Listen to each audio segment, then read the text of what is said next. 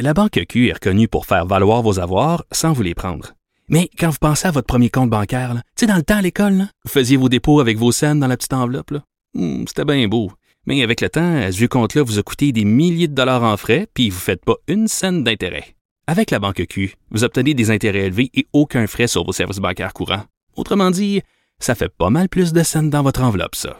Banque Q. Faites valoir vos avoirs. Visitez banqueq.ca pour en savoir plus.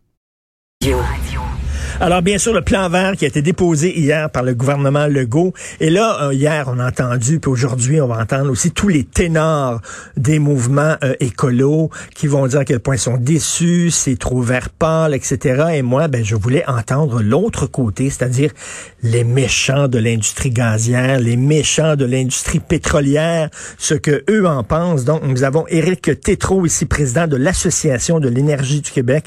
Bonjour, Monsieur Tétrault. Bonjour, M. Martineau. J'ai bien dormi, moi. Tant mieux. Alors, quand on dit que vous êtes les méchants de l'industrie pétrolière, l'industrie gazière, vous réagissez comment? Ben, on est heureux de voir qu'il y a un premier ministre en quelque part qui déclare qu'il n'y aura pas de fin du monde dans les prochaines années.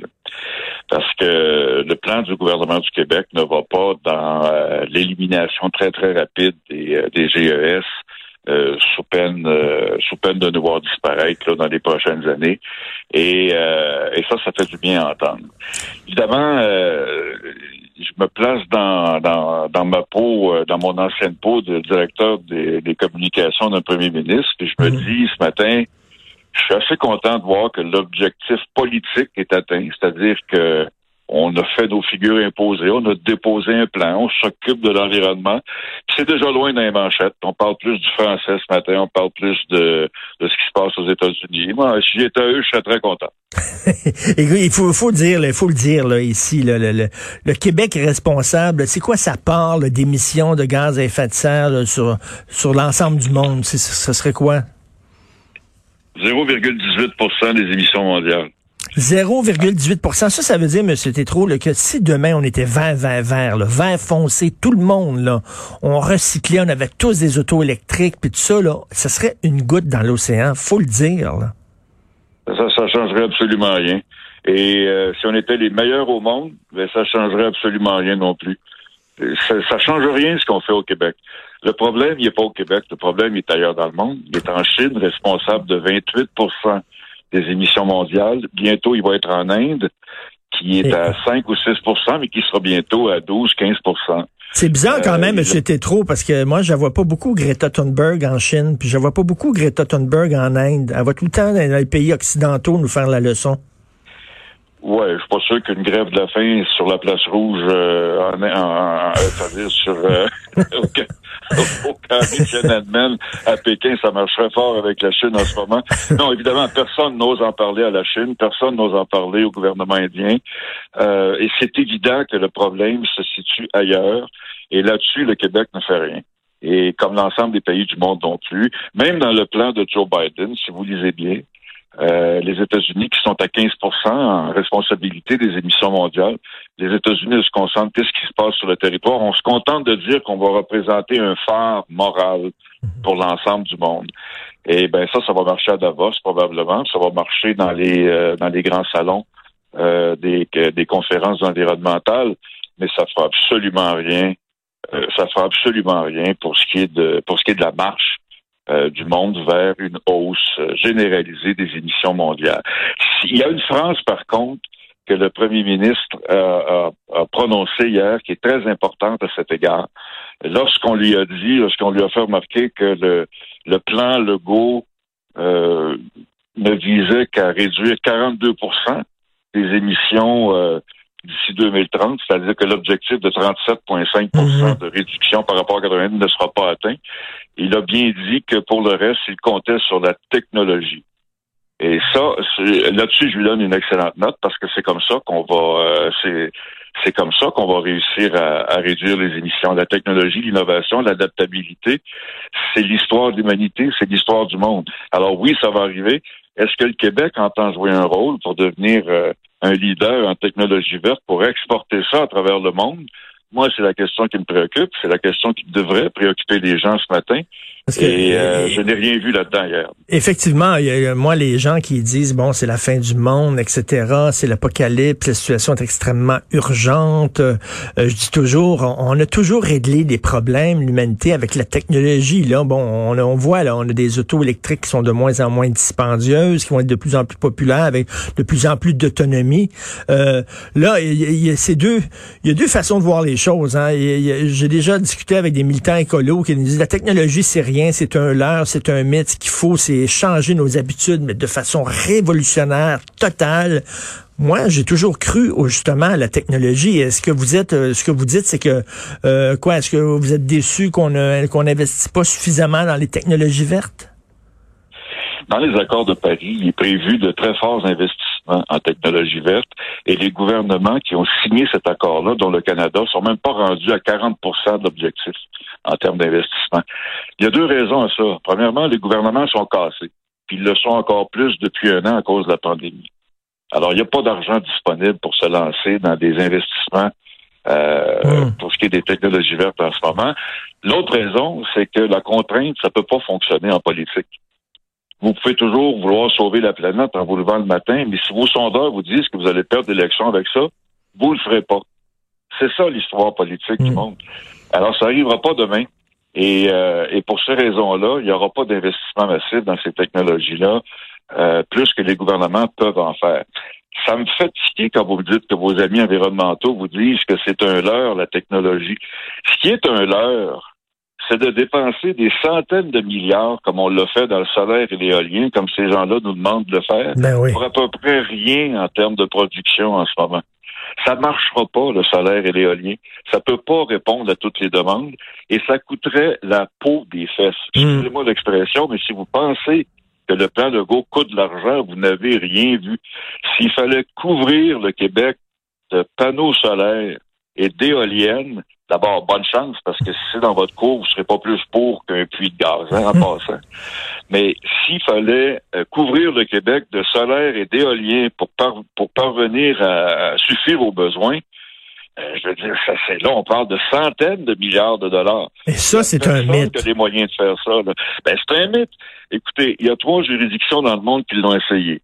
L'Allemagne, la Californie et l'Ontario. Regardez ce qui se passe là-bas. Là. L'électricité coûte deux à trois fois plus cher pour à peu près aucune production. En hmm. Ontario, là, c'est kafkaïen l'affaire. Là. Ça, c'est le plan des libéraux, puis ça les a sortis du pouvoir en passant. Le plan de Mme Wynne. Les, les, euh, les, les, libéraux en Ontario, ce qu'ils ont voulu faire, c'est du solaire et de l'éolien en masse avec des contrats garantis aux producteurs. Ce qui fait que la facture revient aux clients. Il n'y a pas plus d'électricité disponible, mais ça coûte plus cher. Puis, par-dessus le marché, quand il y a un surplus, ils sont obligés de le donner à rabais aux Américains. Ben c'est une affaire complètement folle. L'Allemagne l'a essayé. Ils sont en train de construire du nucléaire, puis du gaz, puis des, euh, du, euh, des, euh, des infrastructures de gaz naturel, parce que c'est pas assez fiable non plus. Et, je vous le dis, euh, allez-y, oui. Non, non, mais, mais je, je, veux parler aussi de cette interdiction-là de, de, de, la vente des véhicules à essence à partir de 2035. Bon, moi, je vis en ville à Montréal. Ben, j'ai pas une auto électrique, mais je pourrais en avoir une. Ma prochaine auto, c'est ce que je me dis, elle va être électrique, puis il n'y a pas de problème. Je me promène ici, puis c'est correct. Mais elle veut dire, le, le, le, territoire québécois est un territoire qui est très, très étendu. Euh, il y a beaucoup de gens qui vivent à la campagne, qui doivent faire énormément de kilométrage pour leur travail, pour leur déplacement. Euh, c'est bien beau à Montréal, pas à Québec, là, mais euh, est-ce que c'est pas un peu, euh, c'est pas un peu trop, trop optimiste de dire qu'en 2035 il n'y aurait plus d'auto-essence? Ben oui, ça c'est un immense coup de dé. D'abord, est-ce que le Québec aura toute la juridiction nécessaire pour agir? Ça, je ne sais pas. Je ne sais pas qui sera au pouvoir en 2035, mais si c'est un gouvernement fédéral qui n'est pas d'accord, euh, ça pourrait très bien ne pas fonctionner. Deuxièmement, vous avez mis le doigt sur le bobo. Euh, qui aura les moyens à ce moment-là? Euh, peut-être que les voitures électriques seront beaucoup plus abordables, mais au moment où on se parle, on n'en a aucune idée. Et troisièmement, il va falloir que ce soit extrêmement fiable dans le réseau de recharge, surtout en hiver où il fait froid. vous l'avez dit, le Québec a le réseau routier le plus étendu. Hmm. Euh, par tête de pipe au Canada parce que nous, on a des villages un peu partout, on est un peu comme en France. Euh, les provinces anglophones euh, ont moins de ont moins de réseaux à entretenir, ont moins de distance à parcourir pour aller au travail. en moyenne. Est-ce que ces gens-là voudront aller à l'électrique? Il va falloir avoir une solution sur mesure pour Sainte-Clotilde-de-Beauce. Euh, autant qu'on aura des mesures euh, qui seront sur mesure pour Montréal. Et ça, bien évidemment, il n'y a rien dans le plan. Et c'est au Québec, en plus, où on se vend le plus, euh, se vend le plus de, de, de, VUS. Il faut pas, faut pas se le cacher. ça, c'est l'autre facteur. Ça, c'est l'autre facteur. Il faudra, est-ce qu'on sera obligé d'aller vers la contrainte? Encore une fois, parce qu'au Québec, euh, il s'est jamais consommé autant d'essence dans l'histoire au Québec que l'an dernier. Mm. on est en augmentation de 10 et euh, pour chaque 10 véhicules vendus au Québec, 10 véhicules neufs en ce moment, il y en a 6 qui sont des VUS, des gros VUS à essence. Là. Parce que c'est ce que les gens aiment. Euh, on parlait de Greta Thunberg tout à l'heure. Ça, c'est bien le Québec en passant. Hein. On a été peut-être les plus nombreux au monde à aller manifester avec elle. Les hmm. environnementalistes ont dit, ont crié victoire, on, nous sommes les meilleurs. Oui, pour exprimer notre vertu, et dire que nous sommes les meilleurs au monde. Oui, nous sommes effectivement les meilleurs au Québec. Mais ça change absolument rien dans nos habitudes. On est rentré à la maison avec notre VUS en faisant le plein. Et la preuve est dans les chiffres, et vous le verrez dans l'état de l'énergie de la chaire HSC euh, dirigée par M. Pinault, qui est un expert en énergie, comme vous le savez. C'est euh, en toute lettre dans l'état de l'énergie. On n'a jamais consommé autant d'essence et la courbe va en augmentant. 64% des véhicules neufs qui ont été vendus au Québec sont des gros VUS. Donc, on, est hypocrite, là. On marche à côté de Greta, mais alors qu'on est les plus grands consommateurs d'essence quasiment euh, au pays. Qu'est-ce que vous en pensez, vous aussi, de, l'exploiter notre gaz naturel? Ben, écoutez, c'est la chose à faire si on veut aider la planète. Là, euh, le gaz naturel, en ce moment, euh, on l'importe au complet, hein, parce qu'on ne le produit pas chez nous. Ce gaz-là vient de l'Ouest canadien, il vient de Pennsylvanie, des États-Unis, mais surtout de Pennsylvanie. D'abord, il nous coûte 2 milliards par année. Ça, c'est une fuite de capitaux dont je me passerais, moi, dans la balance commerciale. J'aimerais mieux investir chez nous. Maintenant, si on produisait ce gaz-là chez nous, avec les technologies propres qu'on possède actuellement, si on produit ce gaz-là chez nous, ben on émet 300% moins d'émissions sur la planète. Ce seul geste-là serait plus fort pour atteindre les cibles de 37,5% que tout ce qui a été annoncé hier.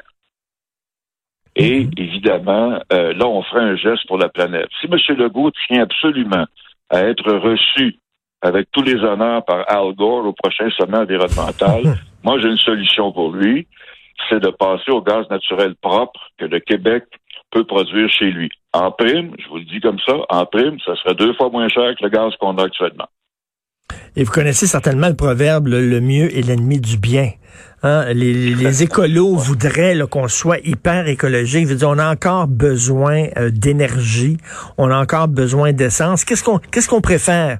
Faire venir de l'essence de l'étranger ou utiliser euh, l'essence ou faire venir de l'essence du Canada? Non, on veut pas de pipeline, on veut pas de, de, gazoduc, on veut rien savoir, mais on veut pas produire notre essence nous-mêmes aussi parce que c'est polluant. Fait que mais sauf, sauf qu'on veut acheter des VUS. On est complètement euh, contradictoire. Ouais. Ce qui est fascinant là-dedans, vous dites on n'est pas d'accord. Ce qui est fascinant là-dedans, Richard, c'est que c'est pas vrai qu'on n'est pas d'accord. Tous les sondages montrent que la population québécoise préférait et de loin avoir du pétrole canadien plutôt que du pétrole d'ailleurs. Mmh. Ce sont les politiciens qui sont pas d'accord parce qu'ils craignent le contre-coup, parce qu'il y a seulement les opposants qui vont à la télévision. Les gens qui sont pour les pipelines, vous ne les verrez pas aux nouvelles s'accrocher aux pipelines avec des menottes. C'est vrai.